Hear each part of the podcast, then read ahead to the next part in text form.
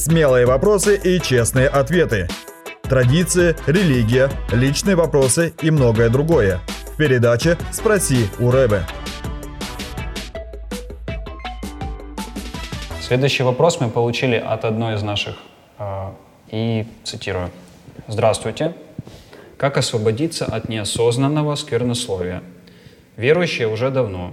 Каюсь, прошу Бога свободы и не могу получить свободу. Что делать?» Неосознанное сквернословие, э, тут важно понимать, что конкретно имеется в виду. То ли э, это В мыслях или в озвучиваем? мыслях или озвучиваем. Это уже две разные вещи. Давайте допустим, что в каких-то ситуациях да, человек там Срывается. срывается и выругался. Потом сожалеет, судя по вопросу, кается, просит свободы и все равно срывается. Опять, если это происходит регулярно, то, конечно же, это определенная зависимость от конкретного нечистого духа. Потому что, эм, ну, вообще все эти выражения, тем более, если они как будто помимо воли выскакивают, они навязываются именно нечистым духом. И мы прекрасно знаем, что само их происхождение, оно демоническое. Э, Как получить свободу от того или иного демонического духа? Здесь есть разные пути. И просто покаяние и молитва не всегда помогает. Нужно понять, компенсация чего является вот эта зависимость. Где корни этой зависимости? И в зависимости от этого, это не тавтология, в зависимости от этого помочь человеку. То есть это ну, необходимо индивидуальное консультирование с духовным наставником или с консультантом? Да, да. Потому что причины могут быть разные. А если, допустим, второй э, возможный вариант, да, у человека это в- происходит в э, мыслях. Но не допускается. Да, допустим, человек вот контролирует, он не выговаривает это, но т- у него проскакивает в мыслях там ненависть или злость или... Ну, уже хорошо, что это не выходит наружу. Это уже хорошо.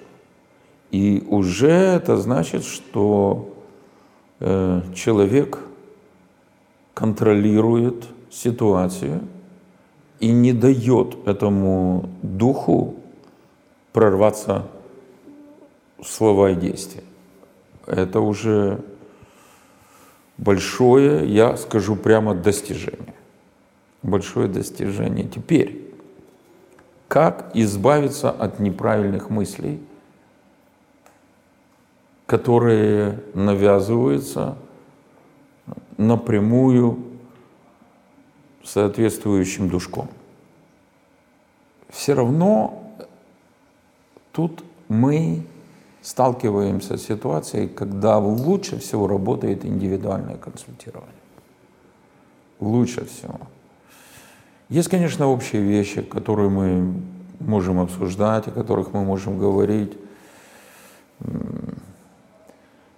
Безусловно, если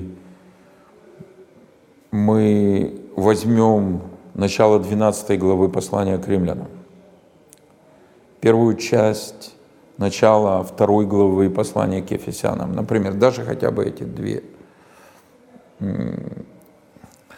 две небольшие группы библейских стихов, и посмотрим, что говорится во второй главе Ефесянам, что мы все а раньше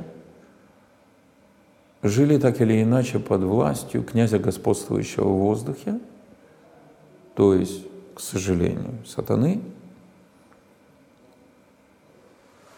исполняя желания плоти и помыслов. И вот, вот это слово «помыслы» – это то, что дают нечистые духи. Не только плотские какие-то вещи определяли поведение нашей греховной натуры, но и напрямую те мысли, те помыслы, которые подкидывали и подкидывают нам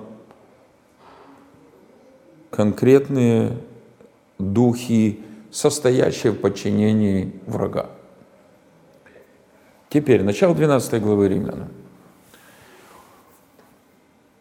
Тот же апостол пишет, и он вообще, он, он просто умоляет, он просит, умоляю вас, братья, ну и, конечно, сестры,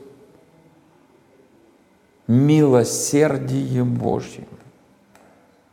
Очень важное обращение, не буду сейчас комментировать, но оно здесь очень важно, чтобы мы не жили по образу этого мира,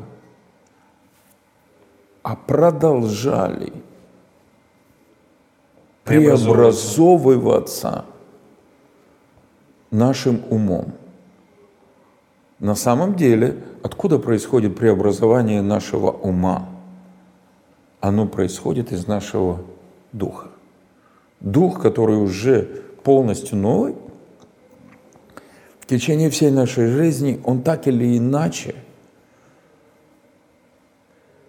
должен, может, хочет менять нашу душу, преобразовывая прежде всего разум –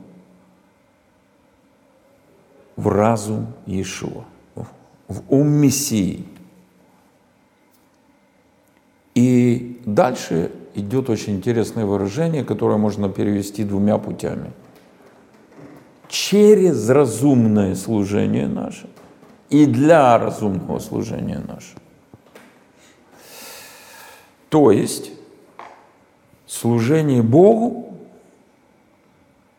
оно является как средством преобразования нашего ума. Так и целью. Так и целью. Это удивительно, но это... И я думаю, что это такие базовые места Писания. Конечно, можно еще целый ряд подобных привести, которые покажут еще некоторые стороны этого преображения, этого процесса преобразования. Но суть вот такая. Наша трансформация нашего ума, она проистекает из того, что мы родились свыше и стали новым творением Иешуа, и его образ уже запечатлен в нашем духе. И нам просто нужно, с одной стороны, раскрывать его и распространять на все области нашей души и жизни. С другой стороны, а как это делать? Третья глава Ефесянам, где апостол Шауль Павел молится, чтобы мы все укореняли, все укореняли в нашем внутреннем человеке. Я хочу сказать, что на определенном этапе моей жизни вот эта молитва так открылась для меня, и я просто стал регулярно молиться, даже в начале каждого дня, был такой у меня период, я просил Бога вместе с апостолом, чтобы Он Духом Святым укоренял мой разум в моем внутреннем человеке, чтобы все, все мои мысли были погружены в моего внутреннего человека и подчинены Мессии. А те, которые не могут подчиниться, что были отсечены. Потому что эти мысли я не хочу признавать мое имя и не хочу допускать. Может быть, кое-что из этого поможет нашей сестре.